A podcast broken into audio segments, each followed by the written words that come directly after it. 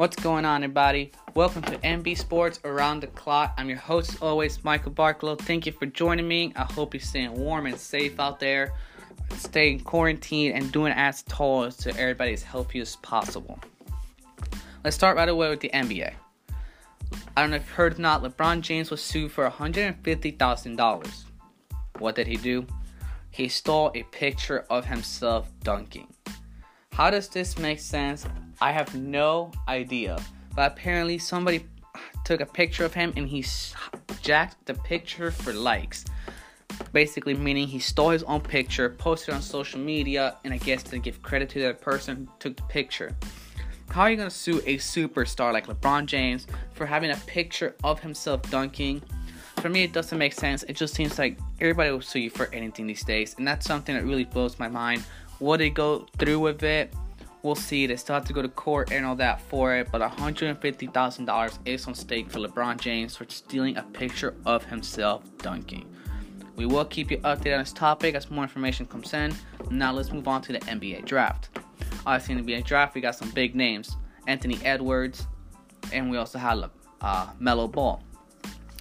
Melo is one of the bigger names you probably heard of before, part of the BBB brand, also known as a Big Baller brand, and they have people like Lonzo Ball, LeVar Ball, and LaMelo.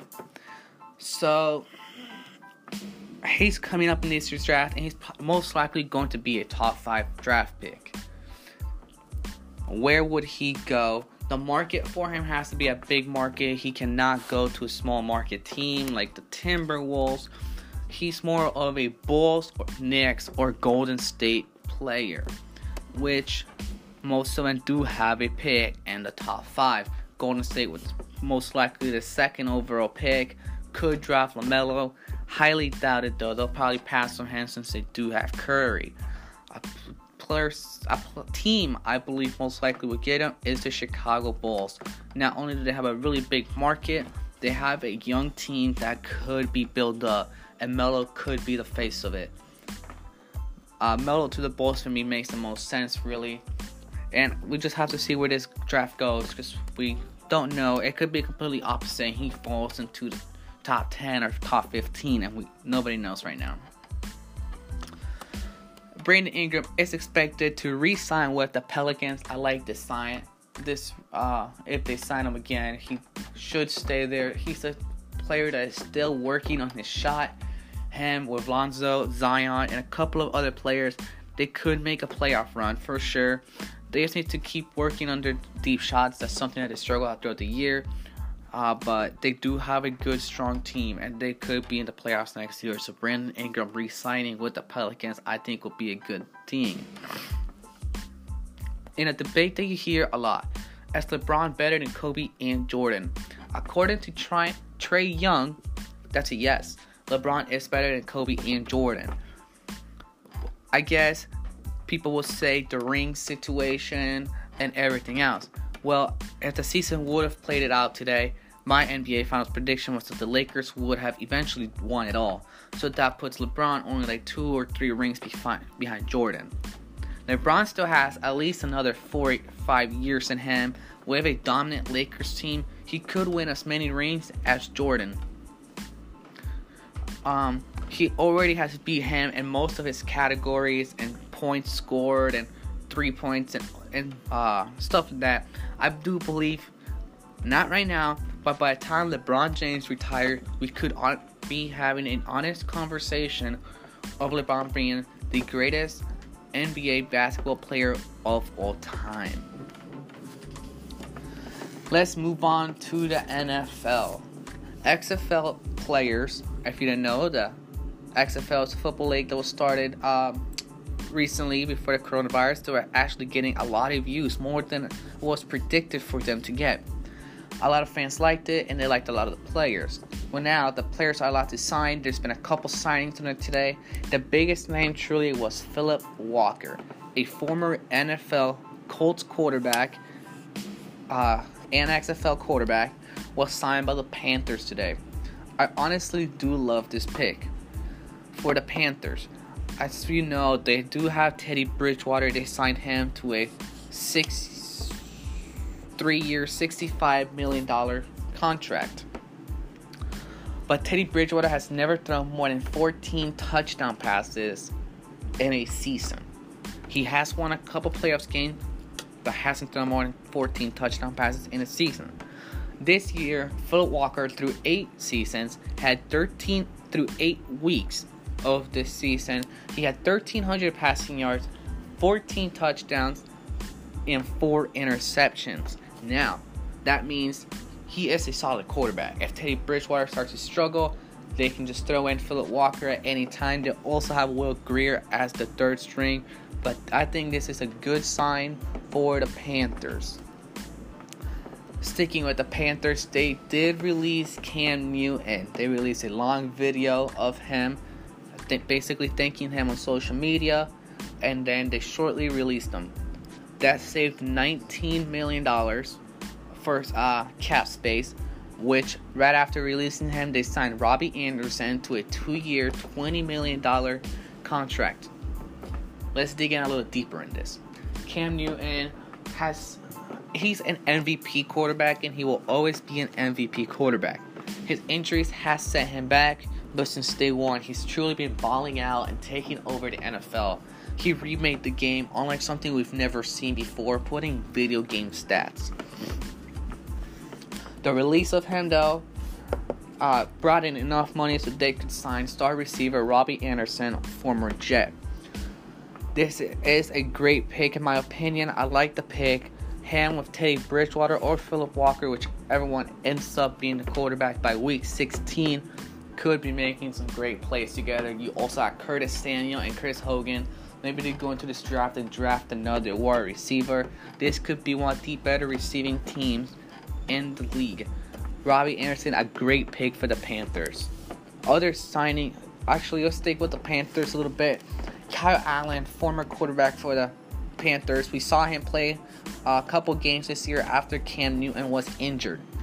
He has been traded to the Redskins. For me, this makes a lot of sense. Ron Rivera coached Kyle Allen a lot.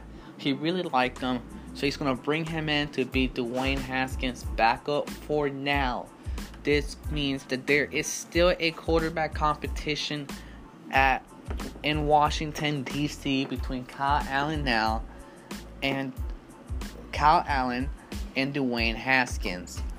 Uh, yeah, Kyle Allen knows the way Ron Rivera runs his offense and the offensive coordinator that Ron Rivera brought with him. For me, that's a pick that a lot of people could have probably saw coming. He was going to take at least one of his players with him, and Kyle Allen happens to be that player. Other signings today with the Redskins running back Peyton Barber signs a two year, $3 million con- deal.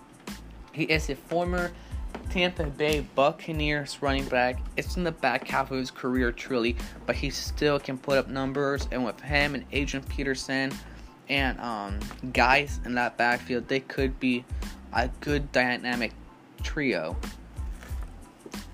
The 49ers today signed a war receiver Travis Benjamin. For me, this is a really good receiver. Benjamin has been kind of looked under the radar because of teams he's been in lately, the Bills and the Chargers. He ain't he's not the biggest player in the roster.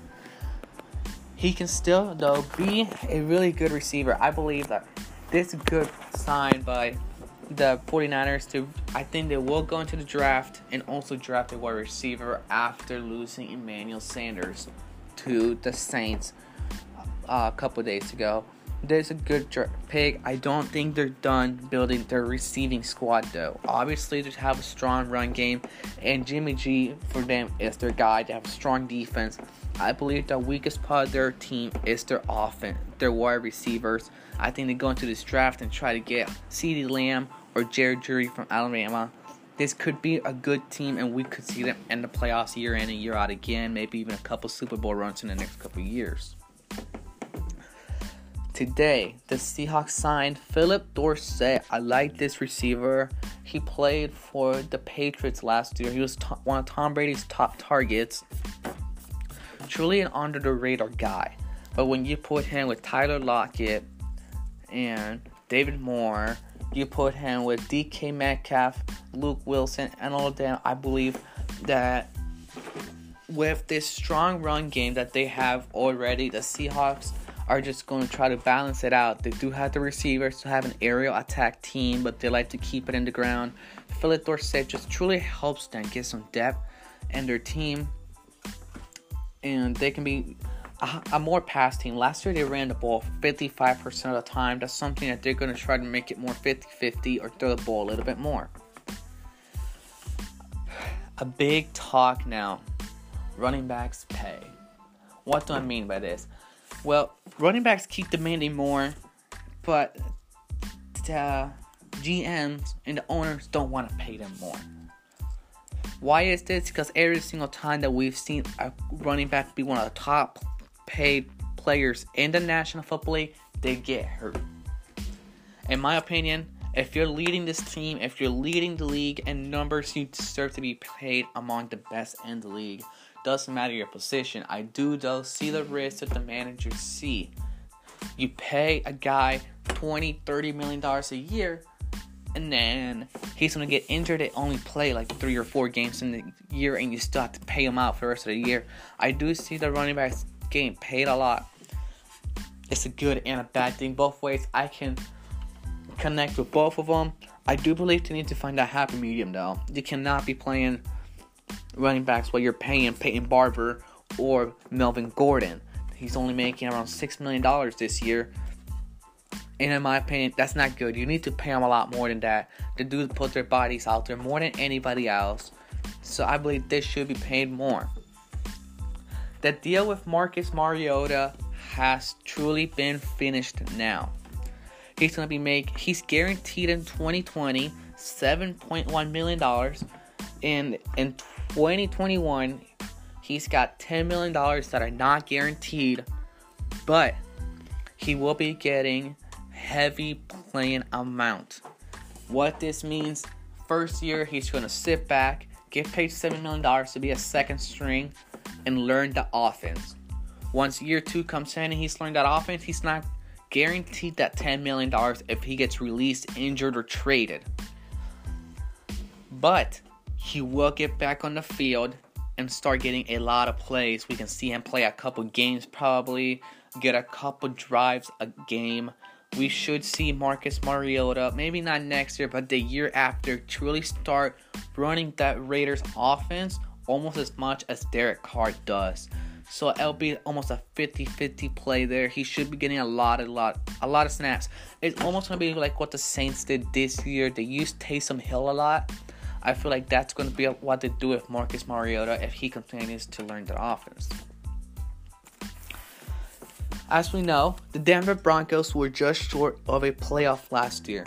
Rookie Drew Lock took over and truly turned that team around, got them in big wins. They beat teams like the Chargers, they beat um, the Texans, and they went on a really close battle in the snow against the Chiefs and Arrowhead.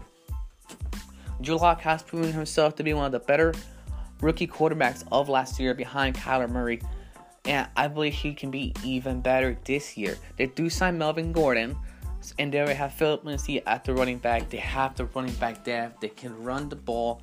They can throw the ball, obviously. That Courtland Sutton Noah Fant. If they can add one more receiver in this draft, it would be ideal. This is a team that could be in the playoffs next year and if it wasn't for the Ravens and the Chiefs, this is a team that could truly beat them. And I believe that they could honestly take on the Chiefs. The defense for the Broncos stopped the Chiefs to about 20 points last time they played in Arrowhead. They could, if they can do this again, I believe this Broncos team could not just not only be a playoff team, but they could be back in the Super Bowl in the next couple years.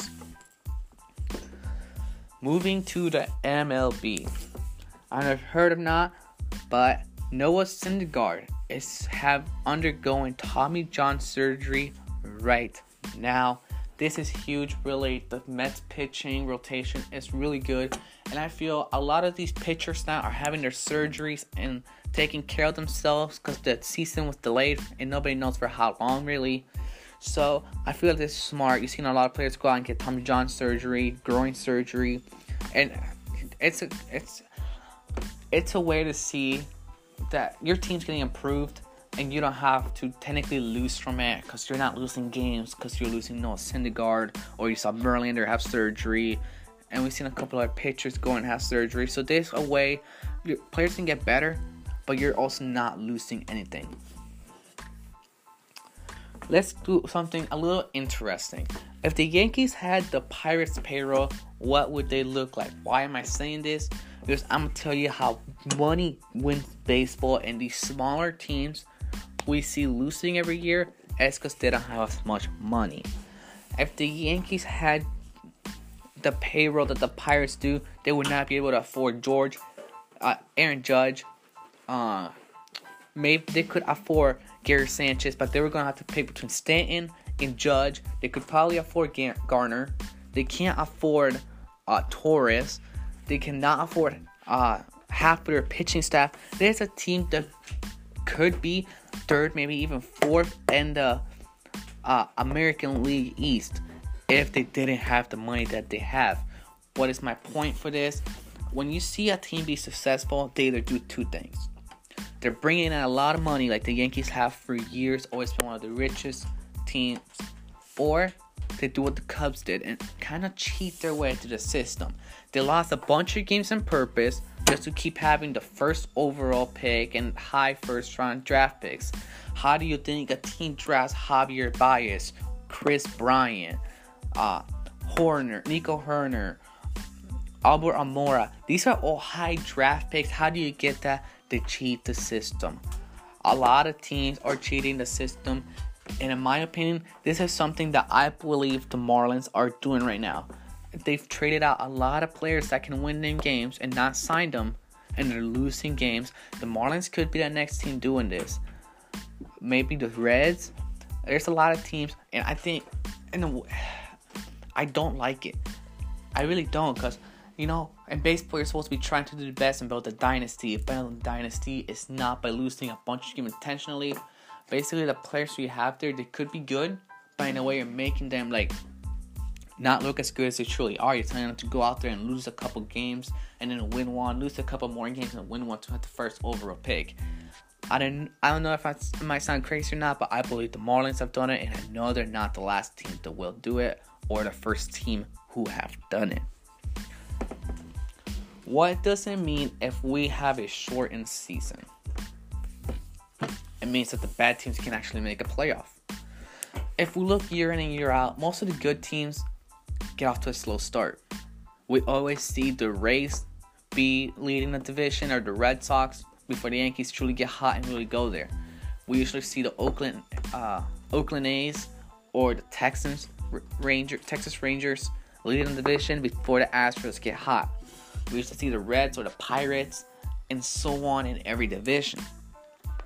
You shorten the season, that means that the teams that are hot in the beginning are going to make the playoffs. This is all very confusing because we could see a playoff uh, thing that we've never seen before. We could be seeing the A's and the Pirates with the Reds and Philly. We could be seeing teams that you usually won't see in the playoffs in the playoffs because of a shortened season. I still believe the shortened season will be a good thing just to get the fans a little something to watch because going all summer about baseball, I even think these players going all summer about baseball is not good or healthy for them for everybody just to take a year off. They're gonna come back more sluggish and out of shape really since a lot of players they can't even go to their workout facilities now that they're close. These players need to have this shortened season just to stay in shape and to get the feel of baseball. Because if you go a year without it, you're not gonna be the same as if you're going every single year. It's like your workout routine. If you work out every single day, you just say, you know what, this week I'm just gonna take the week off and not work out. The next week you can come back and you'll be so out of shape that you're not gonna want to finish your workouts. You're gonna be struggling to finish your workouts. And I feel like if you shorten this season, or maybe you don't have the season at all, that's gonna be the same for the players. They're gonna come back sluggish. They're not gonna want to finish their workouts. They're gonna be out of shape. They're not gonna be worked as hard. I believe they should at least have the shortened season just to keep the players and their brain knowing like, hey, this is how we go. This is how we do it. Because if you have that year off, it's truly gonna hurt a lot of players.